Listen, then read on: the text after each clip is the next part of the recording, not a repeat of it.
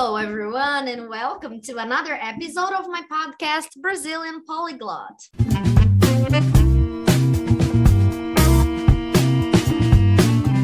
This is the third episode of our third season, Living English, where I interview a native speaker of English to discuss about a topic non-related to language learning. The objective of these episodes is to help you improve your listening comprehension and your overall knowledge of the world, as you will learn about many different topics and broaden your horizons at the same time that you learn new vocabulary and get exposure to English. I just want to remind you that I am on Instagram as Brazilian Polyglot, and I go by the same name on YouTube. So if you want to learn an effective way of studying English and being able to communicate better, stay tuned in my content. And if you want my help to guide you on this path of learning English, make sure you check out my online language school, Brazilian Polyglot School, or BPS. In my school, I offer you all the tools you need to improve your listening, reading, writing, and especially speaking, as I guide you through the process of becoming fluent in English. To learn more about BPS, just click the link to my website down below. Today, we are here with Nayeli Hernandez, a Mexican who moved to Canada when she was only 4 years old and who is currently working in the aviation industry. Nayeli is going to share some insights about this intriguing and exciting life of hers. We are basically going to learn about the pros and cons of being a flight attendant. So, Nayeli, thank you very much for accepting my invite to be part of this podcast. How's it going? Thank you. Thank you for inviting me. And I am really happy to participate. We are going to be talking about a lot of fun facts. Awesome. Well, thank you for being here. Oh my gosh, it's my pleasure. So, first things first. Yeah, I want to share with you like this sort of a stereotype that I assume I have about flight attendants. Okay, I'm going to be honest here, okay? Yeah, that's what we're here for. I think some of the audience might resonate with that too. So, when I think about the life of a flight attendant, the first thing that comes to my mind is, oh, these guys have such an easy life. They're just traveling. They're visiting so many countries for free. Is that true? It is true. And it is also false. So definitely that brings up one of the main pros of being a flight attendant is that we literally get paid to travel the world, but it is not as easy as what people think because it does come with a lot of challenges, a lot of sacrifice, and a lot of hard work that we have to put in order to be able to keep up with this lifestyle. It's not, I wouldn't call it just a job or a profession. It's literally a lifestyle. So yes, definitely pro number one, we do get paid to travel the world. To be honest with you, I have lost count of how many cities and countries I've been to. And I've been to places that I've never imagined that I was going to visit one day. But it does come with some with some challenges. Right. Totally. And as everything in life, right? Everything has its ups and downs. Yeah. So this reminded me of a question that I wanted to ask you. I probably assume that you like traveling, and this was one of the reasons that made you choose this profession. Was it the main reason, or was there something else? Yes, that is the main reason, and it is the main reason why most people who work in this industry decide to fly. That's the main, I guess, their main goal is to be able to discover and travel more. However, it is not for everybody. And that's why most people quit after some time. And this takes me to talk about my first con. And it is that in order to do this job, you do have to spend a lot of time away from home. So sometimes you do have to spend Christmas away from your family, spend anniversaries, birthdays, special occasions. And I believe you and I were talking about this the other day. It was it Father's Day in Brazil recently? Right. Yeah, we are recording this episode now on August 13th. So Father's Day was just, what, 5 days ago? Yeah, 6 days ago. Mm-hmm. Yes. And you were saying that you had to you had to sacrifice that time in order to work on your business, on your online school, to be able to bring the best content. And you had to, I guess, postpone that special day with your father. And that's why I don't consider this to only as a con, but also as a pro. And this is the reason why this is also a pro. I see it as something positive because it makes you realize that it's not the day or the special occasion that you're present with your family or your significant person. It's the quality time that you dedicate to your people that matters. And it just makes you value and appreciate that even more.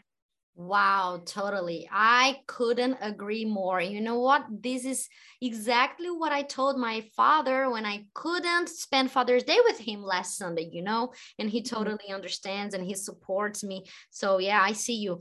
And to be honest, when I shared with you the first pro, you know, this, so I think this is the biggest stereotype that we have about the aviation industry, you know, that you guys get paid to travel all over the world. But I also thought about the first con, you know, exactly what you've mentioned, what you've just said, that you spend too much time away from home. I mean, I don't know if I say too much time, but you cannot control the days that you will spend away from home if these days fall on a special occasion or something like that, right? So, but it's just part of the job, yeah?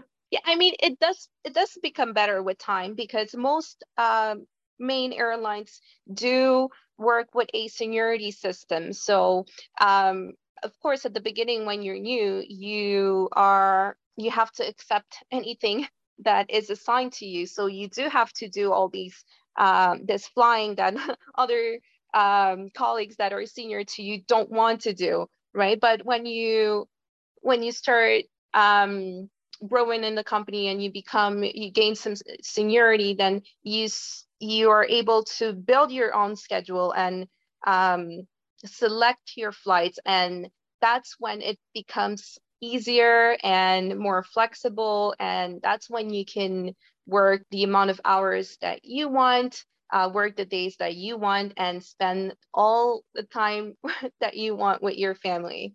Mm-hmm. But you know what? This also makes me think, what about these special days that we've mentioned? Christmas. I don't know if in Canada, New Year is considered a really special date as it is in Brazil. You know, New Year is a big thing in Brazil. So I don't know, you want to get together with your friends, or Mother's Day or Father's Day or wedding anniversary. I don't know, your child, your nephew, niece's birthday, anything. What happens if all the team, I mean, if all the members of the crew want to take a day off on that specific day because it's a special date? I mean, it's not possible for everyone to be off on Christmas, right? That's correct. You're right. And we build our schedules a month in advance. So we do send our requests, our preferences, and then the company will send us what was awarded to us based on our seniority, our language qualifications, etc. So a lot of things come in play when you are assigned to certain flights. And yeah, so you do know a month in advance what your next month is going to look like. So and that is also good. And like you said, if you are a beginner, I don't know if we probably don't use this word in aviation, right? When you don't have much experience, when you've just. Yeah, so when you are a new hire, we call them junior. Oh, a junior. Juniors, yes. Interesting. So if you were a junior, you cannot choose not to work on Christmas for 2 years in a row, for example, you know, because you haven't reached that point of selectiveness yet. Exactly. So you don't have that advantage, but you can still send your preferences and they will try to award the best schedule that they can award you. But of course, you won't be able to get those days off. For me, it took me 4 years before I could hold Christmas and New Year's Eve off. Wow. So yeah, I was going to ask you, how long have you been in this industry again? 5 years. Five years yeah. Now. Wow. Wow, that is so cool. Nayeli, tell us, how was your first year as a flight attendant? I mean, everything was new. How was it? What did you feel? Yeah, everything was new. It was very exciting. I did a lot of, I made a lot of new friends. I met a lot of people. It was a challenge, definitely, because we do have to work through different time zones. So sometimes when you come back home, you're jet lagged and it takes you some time to recover. I wasn't used to that. Sometimes I couldn't fall asleep. I couldn't get enough rest for the next flight. So I was very tired. We are also exposed to a lot of illnesses on board. So we do get sick a lot on our first year. But then after that, on your second year, you don't get sick anymore. I think we just become immune. So yes, I did get sick. Quite a few times during my first year of flying, but it was a blast. It was so much fun. Would you consider this as the second con, maybe? I mean, how vulnerable you become, especially in the first year, especially in the beginning, you know, in terms of health and being able to adapt. Yes, that is definitely a con, because if you're new to this and you were not expecting these changes, it does affect your body. It does affect your cycle, your lifestyle, your diet. It does affect your diet as well. I did gain a lot of weight, and it can be stressful, but there comes a point where you start to take some decisions you start to organize your time, you start to develop healthy habits, you start to learn how to meal prep, how to adapt your sleep schedule, and everything becomes better after that. Sure. As everything in life, right? After practice and with time, everything gets better. Yeah, I was going to ask you something else. Every time I travel, you know, I put myself in the flight attendant's shoes. I really do. I look at the crew and I think to myself, I mean, these guys, do they get tired of saying the same thing over and over again? Now we're gonna give you the instructions. What was it that we safety demo, right? You have to repeat that script every single time. You have to, you know, sometimes they show a video, sometimes there is a member of the crew that is demonstrating how to apply the mask in case there is a lack of oxygen and all that kind of stuff. Well, you know what? That's actually one of my favorite things. Really? Yeah, so some crew members hate it, but in my case, I do enjoy it. So it depends on the aircraft that you're flying on. Some of our aircrafts are pretty old and there are no screens. So there is a crew member that has to read the safety demonstration and the rest of the crew has to demonstrate it with the life jacket and the oxygen mask and the belt. Everything is manual. So I actually enjoy reading those safety instructions. And then there's other aircrafts where we do, of course, are newer. So they have screens and a video is And then we have other aircraft where, of course, we do have a screen at each seat, and we can just play the video for the passengers to watch the safety demonstration. And we just have to stand in the aisle for any questions. Oh, yeah, this is something else that always comes to my mind every time I travel. I feel like, oh, poor crew member, they are there demonstrating the safety instructions, which is something that recurring passengers already know. So sometimes I hear like, even if you are a recurring passenger, please pay attention to the instructions. Yeah. Because I feel like nobody cares. You guys are there explaining because it's necessary. So, I mean, I feel like a singer who is performing in front of an audience, who is, you know, performing on a show and nobody's listening, nobody's paying attention. I wonder if that's kind of frustrating, or if you don't really care, you just, you know, accept part of the process. For me, well, yeah, of course, we do have a lot of frequent flyers, and they know this script by heart. Sometimes they know it better than us, but there's not everybody is a frequent flyer on board, so we do have to do it every time. It's one of our main protocols that we do have to make sure is done before we take off. And it doesn't really bother me that people don't listen, but it does bother me if they are talking or distracting other passengers while we do it. So if that happens, I will politely ask them to please remain silent while we finish the demonstration. Wow. And you know what I noticed?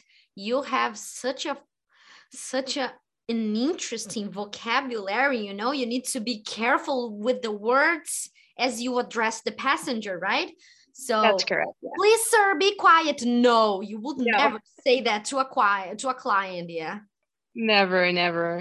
No, of course, we do choose our words, but when it comes to safety, that's two different, completely separate things on board. We have safety and we have service.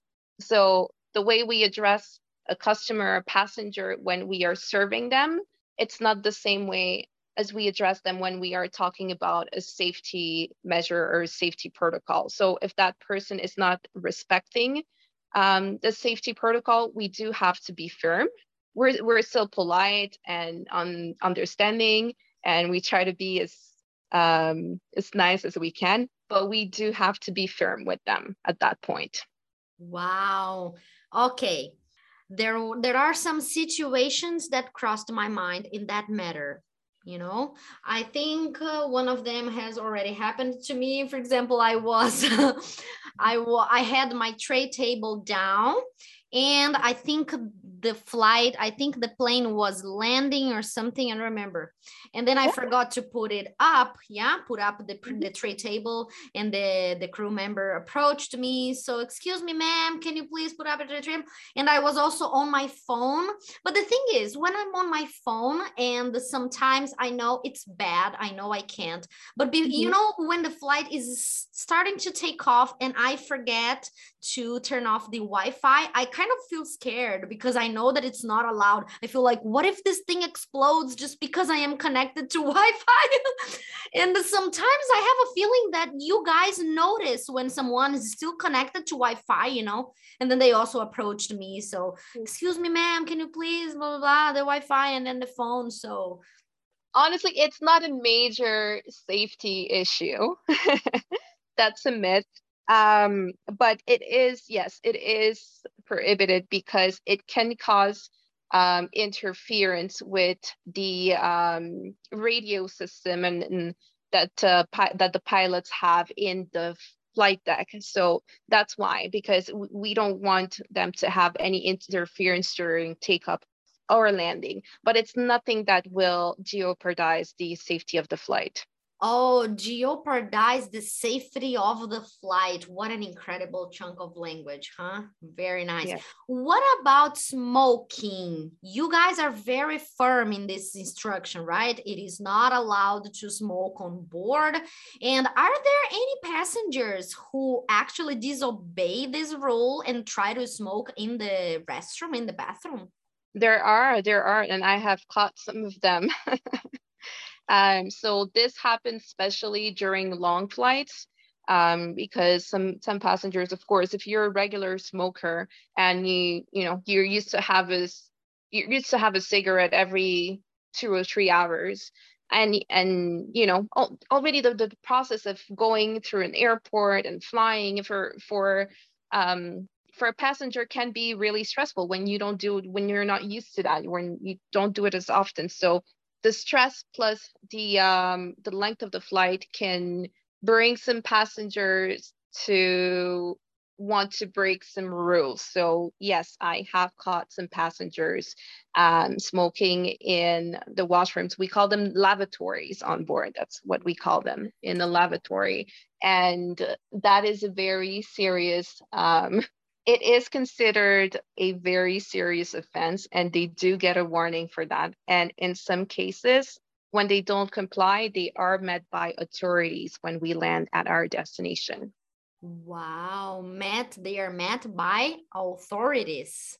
Yes. Wow. What is the worst case scenario that you have encountered in one of your flights in terms of disrespecting the law and the orders? I would say, unruly passengers, just people that become aggressive, or just two passengers wanting to fight each other. So that is very dangerous because it can escalate into a bigger situation. So when something like that happens, we try to, separate them. We try to manage the situation as soon as possible. Of course, we give them a warning, and we just try to de-escalate the situation before it brings up any consequences. Sure. And it can also be a distraction for something else. We never know, so we always have to be aware of our surroundings and. That's another thing where people, I feel like another con of this profession is that people underestimate us a lot, or not underestimate us, that wouldn't be the right word. I think they just have assumptions or assumptions about us where they think we are just there to serve them food and drinks. And that's normal because that's what we show them. That's what we're supposed to show them. They don't see all the safety aspect of this job, but really we are highly trained in safety, and that is our main focus when we show up to work. So it is normal that people just see that aspect of the job, but really service is secondary and safety is our number one priority. So sometimes people have this assumption about us. But like I said, it is normal because that is what they see, and that's what they're supposed to see. We are there to take care of safety, and they're there to enjoy their flight. You know what? A few years ago, I met not a flight attendant. I had this classmate when I was in school, and he was studying. He was taking the Letras course to become an English teacher, but at the same time, he was taking the course to become a flight attendant. And he told me that the main goal, the main objective of this profession is to help a passenger if the plane falls. I don't know if I'm being too simplistic in my definition, but this is what I remember that he told me. So I was like, wow. And it's like you said, it's not what comes to our mind when we think of the flight attendant first, but that actually makes sense. Yeah. Yes, that is correct. We don't always talk about it because it's not something that is likely to occur, but in case of a crash, or an emergency incident, we are trained on how to evacuate an aircraft in 90 seconds. So we're not only trained on that, we're trained and we're firefighters or firefighters on board. Are you trained to survive in the water? Yes, we do train on water landings as well. We train with the slide rafts that some aircrafts are equipped with. Everything. Every possible scenario that you can imagine, we train on. Wow. Okay. Oh my gosh, Nayeli, I really enjoyed our conversation. We could go on and on and on, just thinking about the pros and cons and asking you questions. And I'm sure everyone would love to ask one of these questions to a flight attendant. Every time we travel, I look at you guys and I think, wow, what is this life like, Anyways, yeah. Thank you very much. I really appreciate you sharing a little bit of your time and your experience with us. Thank you. Thank you for having me. It was my pleasure. And yes, it's true. There is a lot to talk about on this topic, and maybe we can continue a part two eventually. Sure, exactly. That's what I had in mind too.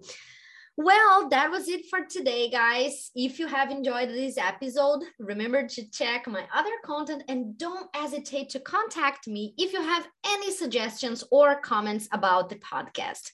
I will be more than glad to hear from you. Take care, and I'll see you next time.